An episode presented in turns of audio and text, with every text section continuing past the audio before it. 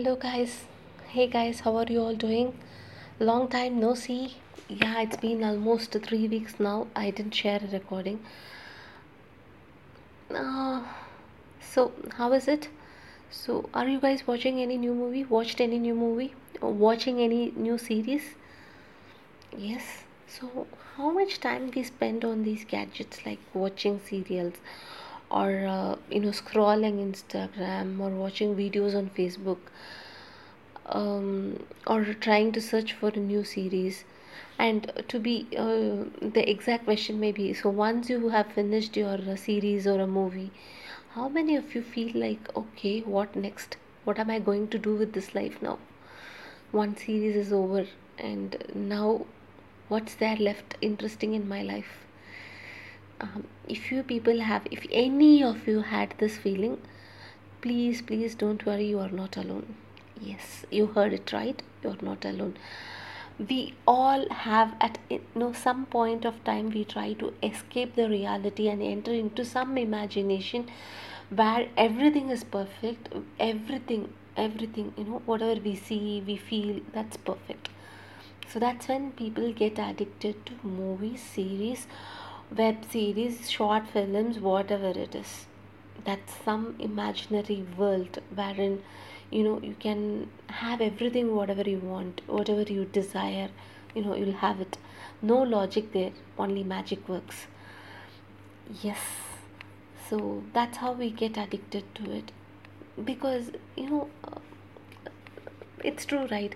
See if i have to you know become thin um say uh, shed some 5 kgs. I have to do hell lot of work. But you watch in movies you know they show it as though it happens like um, in a fraction of a second. That easy they show.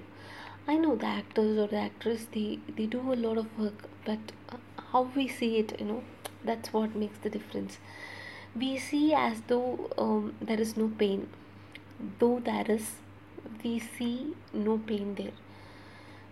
What are you talking? Even in serials people cry. You know it's always like crying crying crying and you see no pain. No. You know um, half of the problem in our life we will be able to solve it very easily if we watch it as a third person. If we don't live there. Uh, then some people might say no i live it because i cry as the character cry. I get angry when when you know people are not treated properly. Yeah you do it there but with a slight uh, detachment you do it there. Um, you don't believe me? Okay. So this time let us have an exercise.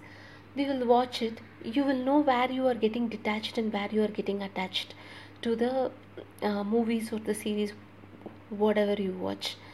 You know even the most most emotional people yes they do cry they laugh like hysteric when they watch the comedy scenes everything. Yes everything is fine.